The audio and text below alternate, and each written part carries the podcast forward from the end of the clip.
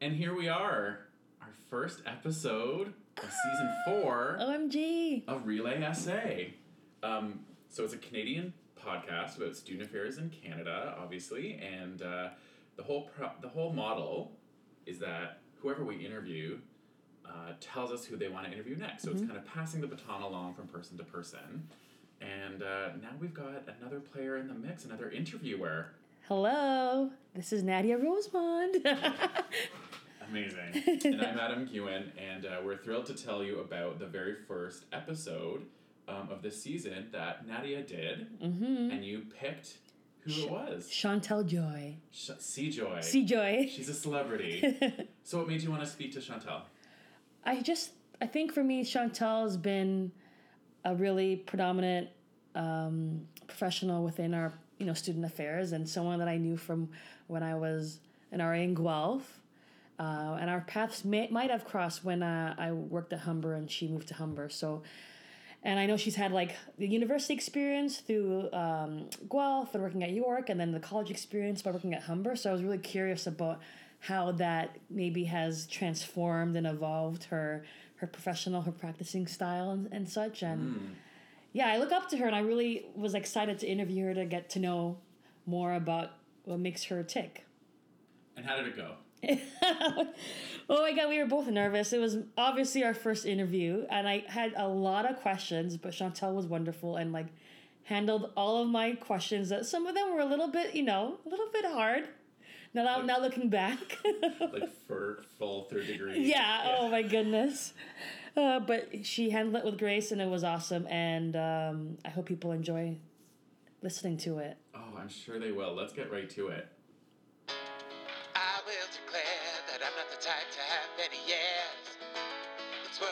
Shares. The number one podcast in student affairs. Wanna hear what they have to say, along with all the guests that popping on the way. Without further delay, it's Relay SA. Okay, so uh, do you want to tell people who you are? Okay, so let's try this again.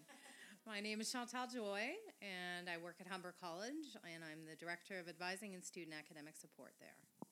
Amazing. So, Chantel, tell us a bit about uh, some of the roles that you held prior to your uh, position at Humber. Okay, well, mine has been a bit of a meandering journey. So before I was at Humber, I was at York, and there I actually, my primary role was with Residence Life, but I was embedded in a student affairs department. So I had a wonderful opportunity to do all sorts of things, including uh, academic advisor training, sitting on a retention council, uh, working with uh, academic support peers. Um, so that was a really rich experience for me, uh, in addition to all the Res Life experience I got there. And then before that, I was at the University of Guelph.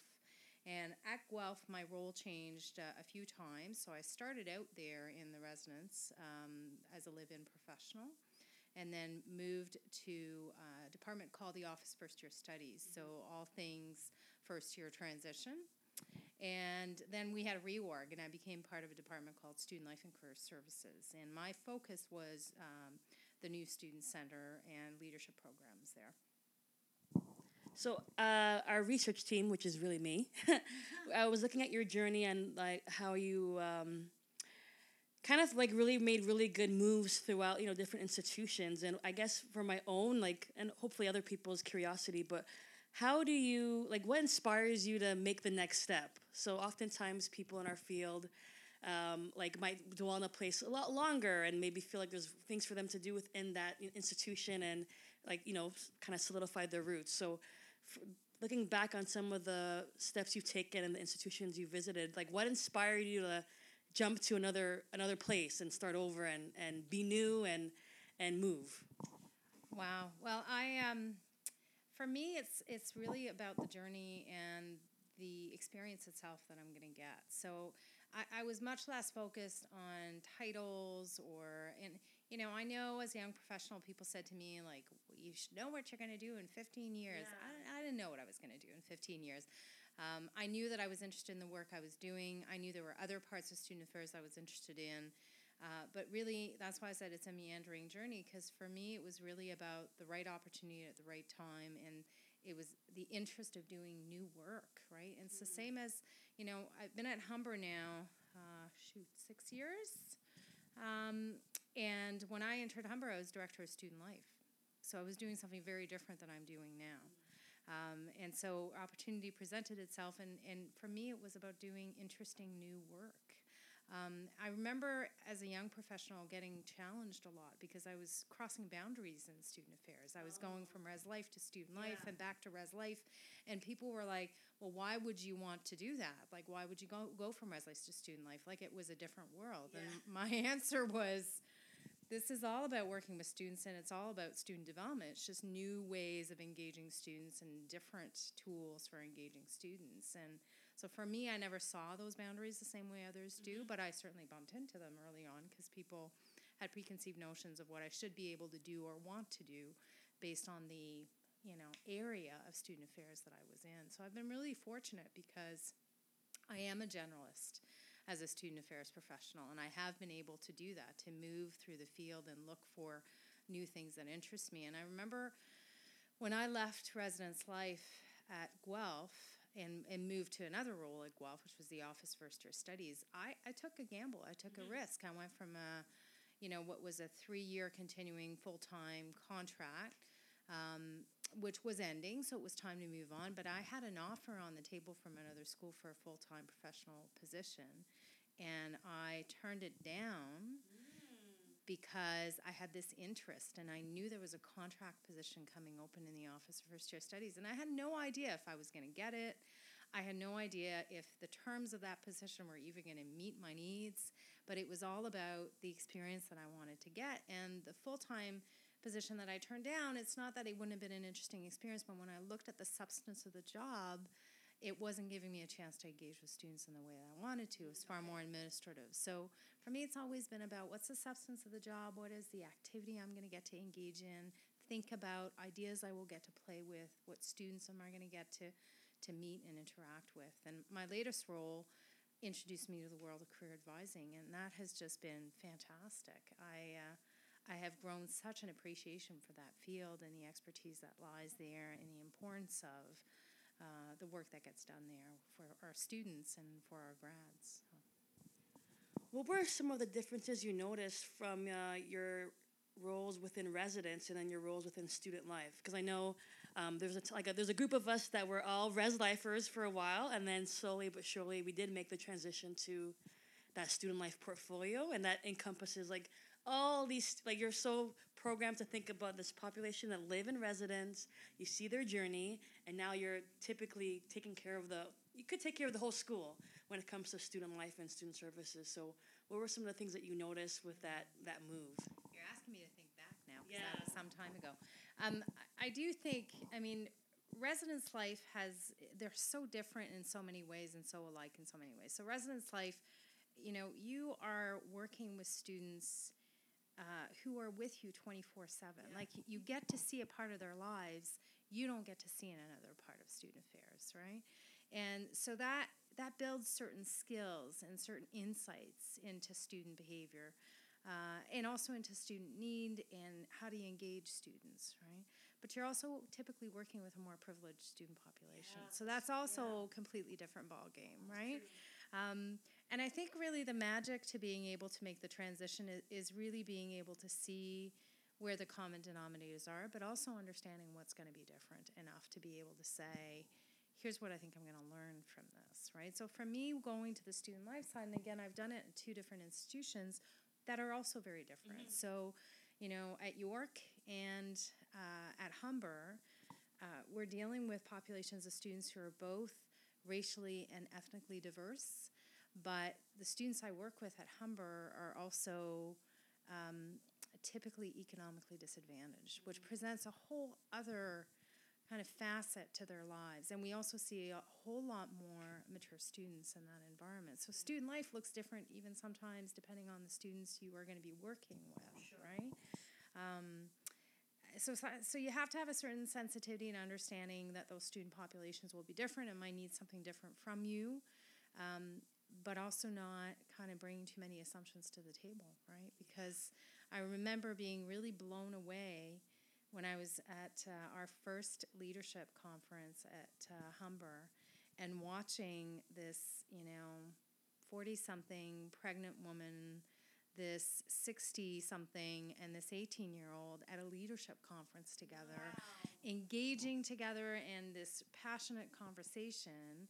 And I, it was an aha moment. I was like, I don't think I've seen this in the university sector, right? Mm. And I think some of it is about what they're used to in the classroom, some of, some of it is about who we draw. But how mistaken would we have been if we'd made an assumption they are not going to want sort of a leadership conference, right? At that age when they were so passionately engaged in it and, and felt like we were investing in them in a way that nobody had inve- ever invested in them? So, res life, student life, lots of similarities, but I think that's where I see the differences. And I think in student life, uh, often you're juggling a lot of different hats, right? Not that you don't have a whole lot of work in res life, but in student life, I, I remember my portfolio in student life was, you know, transition, commuters, town and gown relations, code of conduct, crisis, residence life. Like it had just a whole bunch of things in it. Um, and so you have to be able to kind of manage um, that workload. And it also calls on you to do a lot of creating as you go in a way that I think Res Life calls for some creating, but there's a bit of a formula there. Student life has to evolve all the time um, to kind of keep up with, you know, what is student life today? What does that look like today? Yeah. Well, talking about what the student, lo- student life look like today, uh, not to brag, but you have over 15 years experience over the years in the in the in the field. But you look like you're a newbie for sure. But what's something that maybe hasn't changed, and what's one observation that you think like that's definitely changed over the years? Hasn't What changed. hasn't changed? you think that's like Well, I mean, I think the reality of our work is it can become very cyclical. I, I remember even as a student, I was an engaged student leader, and I remember having moments where I bumped into student services people who were quite crusty. And they were quite crusty because they answered the same question about a million times. Uh, and, you know, my view did not get to the place of understanding you're done with the job and you need to move on to something else to keep it fresh because that student's asking it for the first time. So there are some things that never change, Yeah. right? Which is like we know the development developmental pathway that students are going to follow is what it is. Uh, we know um, that some of the issues they're going to grapple with are, are similar. Uh, and those things haven't really changed over time. You're going to see those same patterns, and you're going to see a cyclical. There's a cyclical nature to the work that we do, but that can also really trump you up, trap, trip you up because it can, you know, signal to you that you you just have to do the same thing. And I had an experience as a new professional when I was at Guelph in residence life live in. I remember coaching an RA around a roommate conflict and realizing that I was on autopilot. I wasn't even I was just oh. speaking this, you know, script that I had gotten used to like here's what you do. do this, and then you and do then you do that and you know and giving my tips and I was totally tuned out to myself and I remember thinking that's it. You got to move on. Now's the time to move on because you cannot you cannot go on autopilot. You're going to miss something, right? And so what's changed? Well, I mean the cost of education today is Gosh. just through the roof, can't right? I feel for our students. I think about how heavy a choice that must be compared to what it was when I was a student uh, because of the money that's invested. I think the employment landscape is, you know, not a heartening one for students graduating today. Um, and so I think that complicates lives quite a bit. Um, I think access has become big in post secondary, and I'm particularly attuned to that because we're an access institution. We are in a community college, but I think it's the case everywhere, which means we are seeing the good news stories. We're seeing all sorts of students come to university and college who have not been able to access it before. At the same time, we are seeing all sorts of new issues in a volume we've never seen it before in terms of people's level of preparation or um, the lack, lack of support they have to be where they are or the different needs that they're just presenting with, right? Um, that sometimes us old fogies are probably not as, you know, uh, familiar with and ready to respond to. And so it, it takes really paying attention to what's going on around you to be able to be ready for with, you know, what is a solution today? What is support today? Uh, what does engagement today look like when students are facing you know those unique challenges that they are facing today. I also think the legal landscape has changed tremendously, and I just remember, you know, residence life of the you know 2000s um, being a time when risk management wasn't high and like a, s- you know a student would i don't know land in the hospital and nobody would go visit them from Yeah. the university it'd be like i'll see you when you get back right let me know when you. you know and yet you know my last years in residence life i can't tell you the number of nights i spent at the hospital with students who were facing a mental health crisis or were there for over intoxication or had been injured or whatever it might be it's um, there's just a different level of care that was that's expected. And i think we're seeing in the media this you know uh, this constant messaging around accountability of post-secondary. And i think that's tied to that legal culture. There's some expectation that people feel we're not meeting or a different standard that people are expecting of us that uh, you know is it makes for a very different practice today than it would have been 10 15 years ago. Yeah. Yeah, that's a good observation. Um, so this might have this might cause you to go back in time a little bit more, but um, I found one of the title of your, I believe your thesis, um, and I think what made me curious about it or interested in it is because um, I did uh, at Humber and at uh, UTSC, I had um, experience working in the International Student Center, and I always liked being reminded of sometimes we're just really focused on international students from abroad, right? And we often overlook um, Canadian students or local students like changing provinces and what that transition might be like. So when I found the title of your paper as um, a comparison of the characteristics, experiences, and perceptions of Canadian university students of French and English language of origin, I was thinking, oh, like that's like such a good reminder that like international students is a broader or maybe it might be the wrong def, like wrong title for all those students that are transitioning from like not within Toronto, Ontario. Um, so, I guess through your paper and I guess through your own personal journey, I, are there any things that you know as professionals we could be mindful of instead of like just thinking, okay, they're, they're Canadian, they know, they're, they're they'll find their own way. What are things that you know from that journey that you're like, it's important as professionals that we know about this experience as well. Well, and I'm going to take just a little step back on that and say I, I come at this topic from a personal sort of uh, standpoint in that um, I was raised in Quebec. My mother tongue is French. Um, and so that's where the interest of the thesis came into play. And, and there's actually a lot of research in the K to 12 around the connection of language to culture and also what happens to language acquisition uh, when you are in um, a minority Yeah.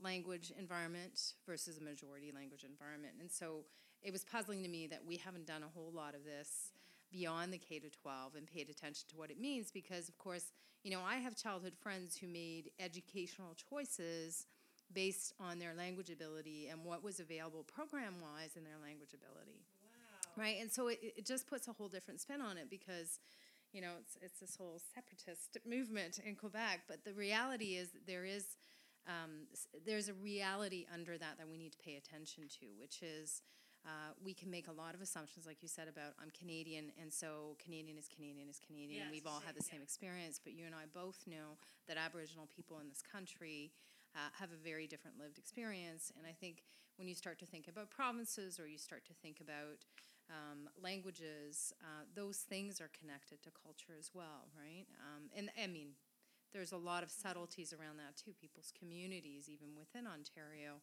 uh, and their lived experience in that respect. So, what you know, what do people need to pay attention to? I think they just need to. Again, it's about listening in your role. It's about paying attention to what's going on around you and who, who your students are, and not working off assumptions. And that can get really hard to do when you're getting in the groove of your you know your practice and you've got lots of years of experience you can start to put the blinders on. It's really important to, to, to just kind of tune in to what people's lived experiences are and not make assumptions about their comfort level. And the thesis was interesting for me because what it revealed is that there are actually patterns in terms of the kinds of services that those francophone students would use versus anglophone students. And to me that just speaks to different motivations. It speaks to different goals uh, that are influenced by culture right? And so we think of it as francophone, it's language, but there's a culture wrapped in there, right? And again, um, and I'm simplifying it here because uh, even when we were writing the chapter for the book that came from this thesis, and I had a co-author on this, one of the things we really struggled with is francophone in Ontario versus francophone in Alberta versus like d- right francophone from Morocco. You have a language in common, but you know that's kind of where it ends, right? So you know, particularly I think as professionals, when we run into students who are struggling with transition, they might those students might not be able to articulate what's getting in the way, but sometimes um, you know their adjustment to our province and the even Toronto, there's a particular way of life and a way in which we interact and relate to one another that is cultural to this province that is different uh, from you know other provinces and even within province can vary depending on your background so And sometimes it might be like a delayed reaction, like you think it'll be fine, I know my way, and then something simple as, oh, I have to change my health insurance, or um, the streets, like whatever it might be, just like some some way, sometime along the way, suddenly you're like, oh, I'm transitioning. This is not new to me, and Well, and you know this from working with international students. I have a dear friend who is from Puerto Rico who talks about how much adjustment she had to do, particularly when she came to Canada, around not saying what she thought. Because in her culture, you just say it like it is. and the reaction she was getting when she was on Ontario quickly taught her that was going to get in the way, right? oh my Um, and those are the subtleties of culture that sometimes we don't pay attention to. And, and you and I both know that we lose a lot of students, right? Yeah, and w- and a really big piece of students sticking it out is feeling a sense of connection and home, right? And so you you have to get to the heart of what is the barrier to that. And for some, that's about the culture. For some, that's about the language. Um, and all students face that because post secondary is a culture of its own. Yeah. But it is influenced by, you know, a white uh, mindset that is more problematic for other students that we need to, anglophone mindset that we need to, to just be attuned to and look for opportunities to break down those walls for people. What are some things right now that your um, your team, your department might be working on that you're really proud of? Like, what are some things that you're like, you know, trying to start or have created at Humber that you're like, we're really good at, you know, we're really nailing this down and something that we really want to share or begin to share? Well, for us, the buzzword right now is integration. Like, we're looking for ways of making the bureaucracy disappear for students. We have become, I mean, Humber at one time was a very small place, it is a very large place now. And we are looking for ways to make the place feel smaller to people and more manageable. And, you know, students shouldn't have to figure out how to navigate the place. So, how do we begin to build systems that uh, minimize the amount of navigation that students have to do on their own? And reduce the bump around factor. So for us in advising, that's about um, you know pockets of advising connecting in a more intentional way, right? So that students don't have to bridge those worlds on their own. We appreciate that sometimes there has to be expertise in the mix, but you know how how do you pass the baton? How do you do the relay without you know without making students feel like they're getting the runaround, right? So for us, we're working on that, and it's anything from I mean the the big win for us has been a training um, for all advisors cross campus that has created a, a sort of a community of practice where advisors that often didn't even know about each other or understand what each other's roles were are now getting more of a chance to interact and and build bridges. And hopefully what that does for our students is that there's a common understanding of what students need and uh, easy connections are made. Um,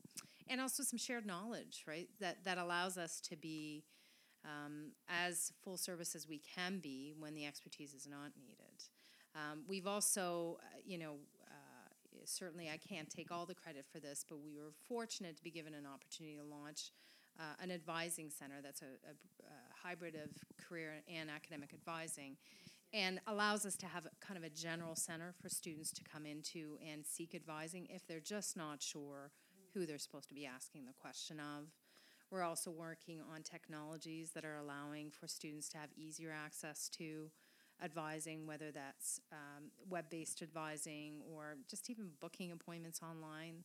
Uh, there are many of us in the field that, that just make it really hard to access these things, right? So, how do we make it easier for students to access? Uh, providing tools where they can do, without getting an, uh, uh, advising per se, they can do some of that themselves if they want. Uh, navigate sort of their journey a little more intelligently with some tools.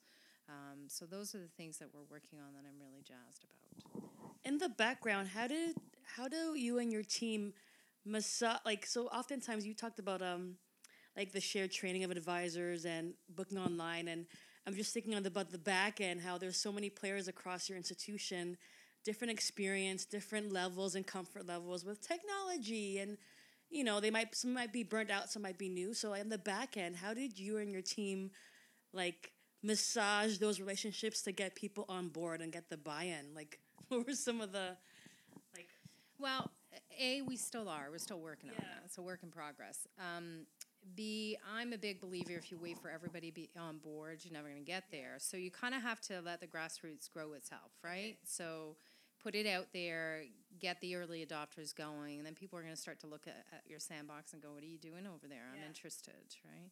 I also think, quite frankly, that you know, whether we think all of our colleagues do their work well, the reality is most of our colleagues are in the job because they love students. And so you know, always appeal to that bottom line, which is they do want to make things better for students, right? So we certainly run into a lot of politics as well around like, well, I do advising, why would you do advising, right? Um, and the reality is is when you make space for conversation, what people quickly realize is that they have things they are dealing with that they feel out of their depth around and they're excited to find there's somebody else who might actually have that expertise. And mm-hmm. so wow now i have somebody supporting me in my work. And so i find nine times out of ten that's really kind of where we get to. It's not that we don't have the one out of ten who says mine mine mine stay away but nine times out of ten you get people saying we're going to do better for students together. And I see here that I've been carrying stuff that, you know, I have been feeling stressed about. I have been worried that I can't do this well on my own, that I don't know what I need to do to do this well. And now I have somebody who I know can do this, right? So. Good. That's good tip. Thank you.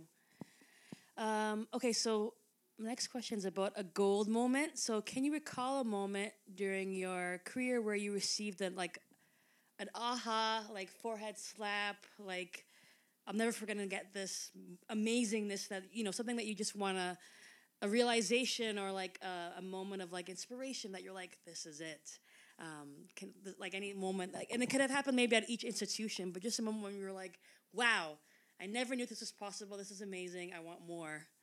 Or I learned this and I'll never forget this because this will change how I approach my team or a student or Uh, okay, so I'm not really good on the spot, That's okay. and that's a very big question. Um, I can't automatically think of something, and and I feel bad saying that because I'm okay. there's been a million aha moments, Yeah. right? Uh, and I think that has been the key for me in terms of loving my work. Like if I stop learning, um, it's not a whole lot of fun, right? Sometimes those learning moments are painful. Um, so we had a student um, who had a very bad service experience with our center, and I bumped into it last Thursday evening, and and was very humbled. Right, you have those moments where students remind you, like Yeah. you know, as much as you have good intent, sometimes you don't do it well, right? And so I was reminded that mm. you know, as much as I think we're doing a great job, not every student is being served well, and and we need to to have that humility to look at that on an ongoing basis. Um, you know, and then there are other moments where uh, I will always remember I had a student. You know, th- th- this is the beauty of Res Life. You work with students sometimes in their toughest moments, and you rarely get to see that that makes a difference in their lives. And the real aha moments is where you realize sometimes it does, right? And I had a student, this was a long time ago, who I had pretty much kicked out of residence, who came back to see me to say, You did me a favor. Really? Yeah. And that rarely happens in this field, Oh right? Rarely happens in this field. Um, but it did happen, right? Uh, so we, uh, you know, sometimes we learn from our mistakes, and that you have to be willing to do that. You have to be willing to say, okay, yeah, I screwed up, um, because I- know that that's not my intent, right? But sometimes in the business of what we do, we're not always going to do it right. Um, at the same time, hopefully, you know, I have been blessed with those moments of feeling like I have done it right. Um, students I've mentored who I've been able to see grow up and build their families and their careers, and because they've stayed in touch because of the impact I've had. Those are the things that sort of keep me in the game, right? Um, still trying to think of that aha moment. So that was those were good ones. yeah, those are really good shares. Thank you. Uh, if you were to create a conference presentation now, and I think maybe it might be the work integrated topic that you talked about, but what do you think? Um, what's something that you might want to present on? What do you think are topics that people need to be aware of? Let's say the Forums CACUSS. Like, what would be um, important to make sure that's part of the curriculum for CACUSS? Work integrated learning is a good one for sure. I think that's something that Yeah, I think it's interesting. We're having conversations on our campus, and I can't take responsibility for it. This is coming out of the Dean of Students Office, Jen McMillan in particular, around the healthy campus stuff. And this was a somewhat aha moment for me recently around the importance of um, feeling you have a future career wise and meaningful employment to mental health and that connection and that tie. And so, for me, you know, I'm not ready to present on this topic yet, but it is something of an interest to me around, you know, the essentiality of uh, career trajectory and, and feeling like you have a future and having hope to being a well person generally. And how do we how do we account for that as student affairs professionals, right? Because I don't think, and I've, I've had this conversation with my VP, it's my little soapbox. I actually don't think that mandate is just a career service mandate. I think it's about us thinking about what does it mean to be an educated person today and what does it mean to be a well person today in our society and an engaged person in our society and there's a piece of that that's about you know gainful employment and meaningful employment um, and feeling like you have a future, right? And and how are we contributing to that? So for us at Humber, I want us to be having some critical conversations around, you know, where does career preparation fit in the curriculum? Right? Where does it fit in the ongoing conversation through a student's path with us about their life, their goals, their aspirations, um, and how does that connect to achieving academically, but then also having a future, right? That includes meaningful employment. Um, and it's it's a cross campus conversation. It isn't. Uh, it's something that people right now put in a box and say, "I'll deal with it when I get close to graduation." But it, it's the threads of that are interwoven into our well-being and our lives in so many ways, right? You can think about a student who looks at the employment landscape and tries to make an educational choice, even coming into university or college, the level of anxiety they have if they don't feel hope, right?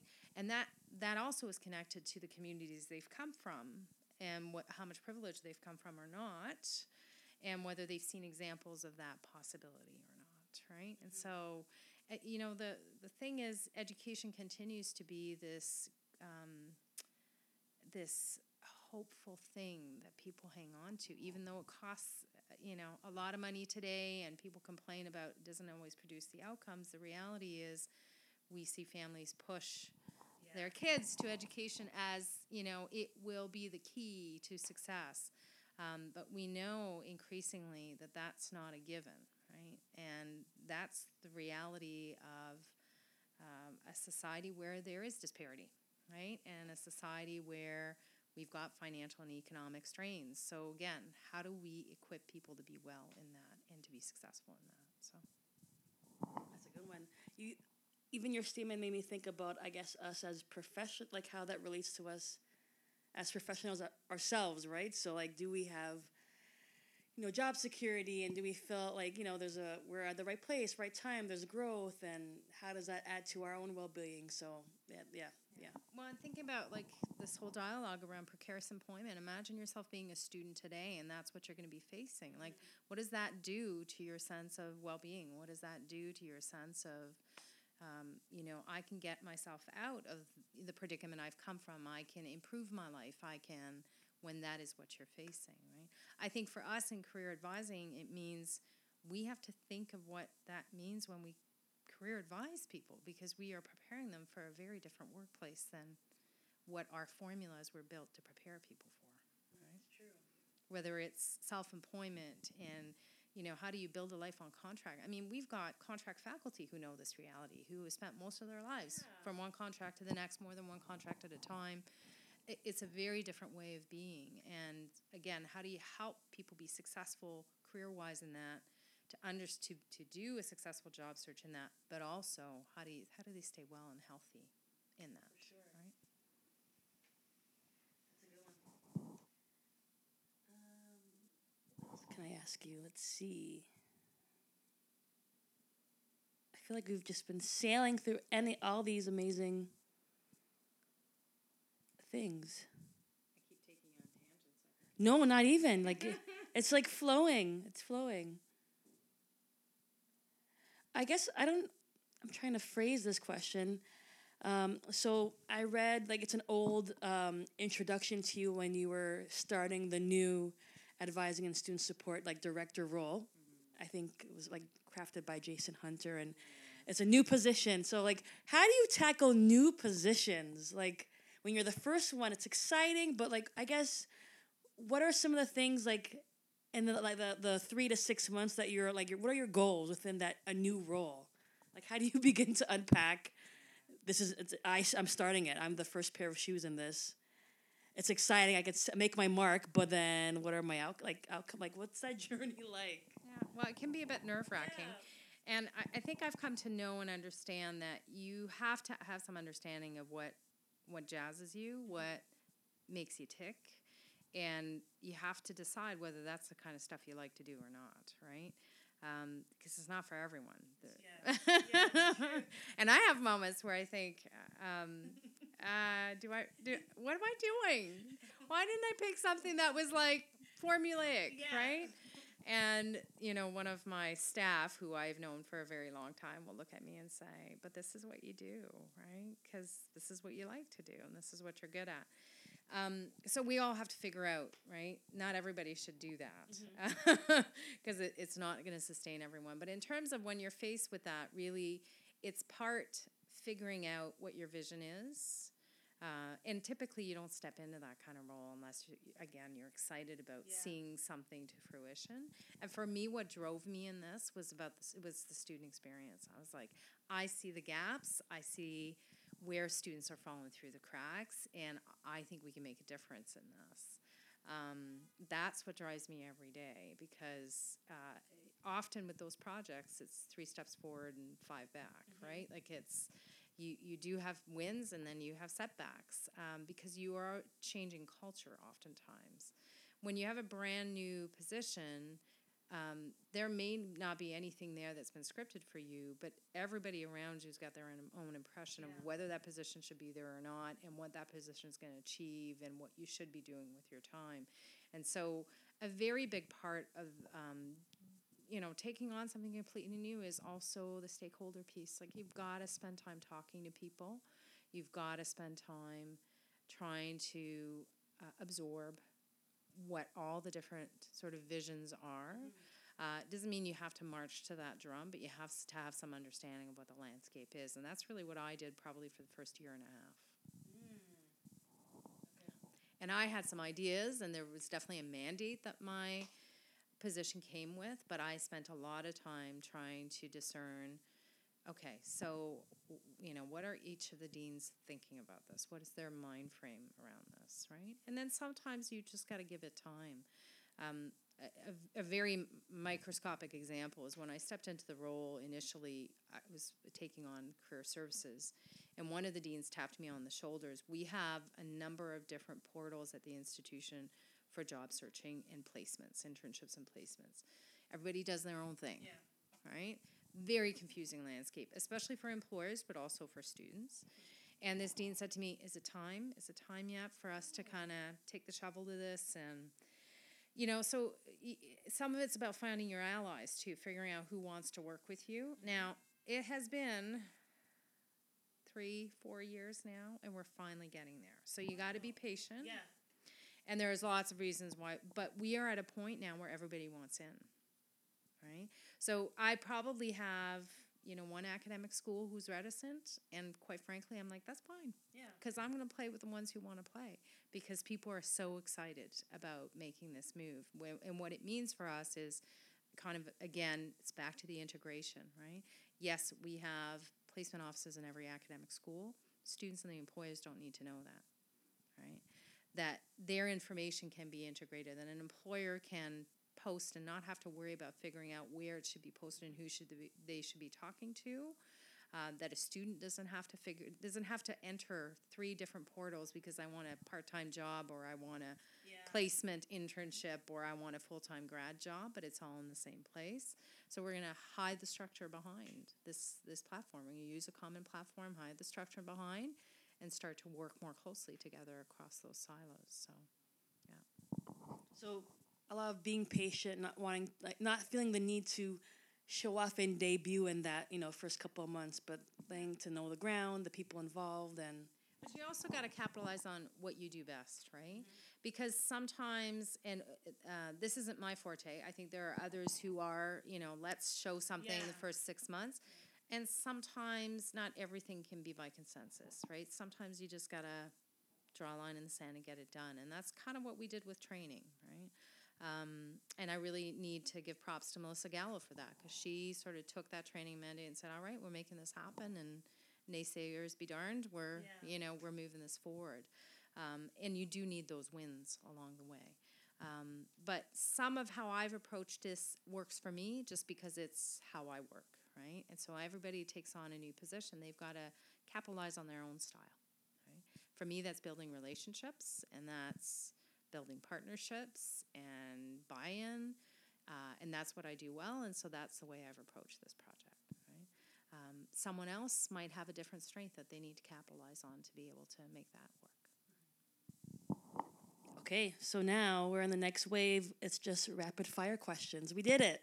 We did the main interview, and now it's just like, yeah, it's just like first thing that comes to mind, um, like silly stuff, fun stuff. I might sneak a few cool things, but let's see. Okay, so favorite Muppet, Oh, Kermit. passenger or driver? Totally driver. One of your favorite movies, top five maybe. Uh, the Hanging Garden. Okay. The last book you read? That's not very interesting. Um, I the last book actually I read was by Marc Marc Lévy, and it's a French uh, novel. Uh, and Marc Lévy uh, writes um, mysteries. Poutine or Beaver Tails? Neither. Ooh. Um, video or photo? Photo. If you weren't in student affairs, what would you be doing? Hmm. Well, I used to think I'd be a chef. Me too. Yeah, me too. Totally. If you were to donate a bunch of money to a university or college for a building, what kind of building would you want to build? Right. Um, it's funny because I was listening to Tricia Seifert's uh, interview, and of course, she brilliantly said it wouldn't be a building uh, that I would use that money on. Um, and she got me thinking, but the students I work with at Humber, um, we have some students who have precarious home situations. So the building I would build is a place that allows for those students to have a roof over their head when they need it. And last one, if you could trade uh, a day with one person, like trade be in their shoes for one day, um, who would that person be? Wow, that's a very big question too. wow, be in their shoes for one day. Are you, talking about someone in student affairs? famous student affair like for example mine i think was oprah and i said that as oprah i would write my me nadia a check so that when i go back to my shoes i'm like yay thanks oprah Hmm. Wow. I uh yeah, that's a good one. You've stumped me. Okay, I stumped you. Okay, so I think oh oh there's another this is another deep one, but what would what would you say to first year you? First year me. Uh, slow down. first year me was in a hurry to experience life and freedom. Yeah. Yeah. First year me would say slow down. First year me would say um, be okay with who you are. I really I had program fit issues and some of it was about you know just fighting what I was good at and not recognizing what I was good at uh, because I wanted to be something else, right? That wasn't me. We did it. First interview. Yeah, you're done. Thank you so much. Thank you. I know I sound like I'm in royal pain. I'm just not the best at this interview thing, but I so appreciate the opportunity. You're wonderful. It was great. I learned so much. To picking your brain was so helpful, and I'm excited for people to hear it. And thank you for being my first interview. Okay. Oh wait, last question. So it's a relay. So uh, we're gonna pass the baton. Who would you advise me in interviewing next? So as I said to you before the interview, I really struggled with this because I, I could think of about, you know, 30 plus uh, very interesting people in this field. I'm going to say I'd like to pass it to Saba Rafiq at York University. Okay. You're going to find her journey interesting. Yeah, thank you. That's a good one. Okay, okay. So we are done. This is it. Bye. So there you have it. That was the my first interview. That was amazing. Thank you. that was so great. You're natural. Thank you. I try. I try. Uh, if people are interested in following Chantel on Twitter, look her up. It's cjoy underscore humber Amazing. at cjoy underscore humber. Yeah. Nadia, what if people want to connect with you on Twitter? Ooh, I am at Nads Roses on Twitter. Okay. How about you, Adam? Um, I think my handle is at Adam Kuhn, K U H N. Yeah, easy peasy. Hashtag relay essay. Yeah. Yeah. So join the conversation. Um, and before we wrap up, we just want to thank Adrian Ross, who does our theme music. We have a new theme song for this season, so we're pretty hyped for that. And um, before we conclude, just want to invite if anyone has any ideas for your own podcast or you have one recording that you want to get out there, uh, please let us know. We're happy to share um, our SoundCloud account and, and help kind of promote and, and share your ideas as well.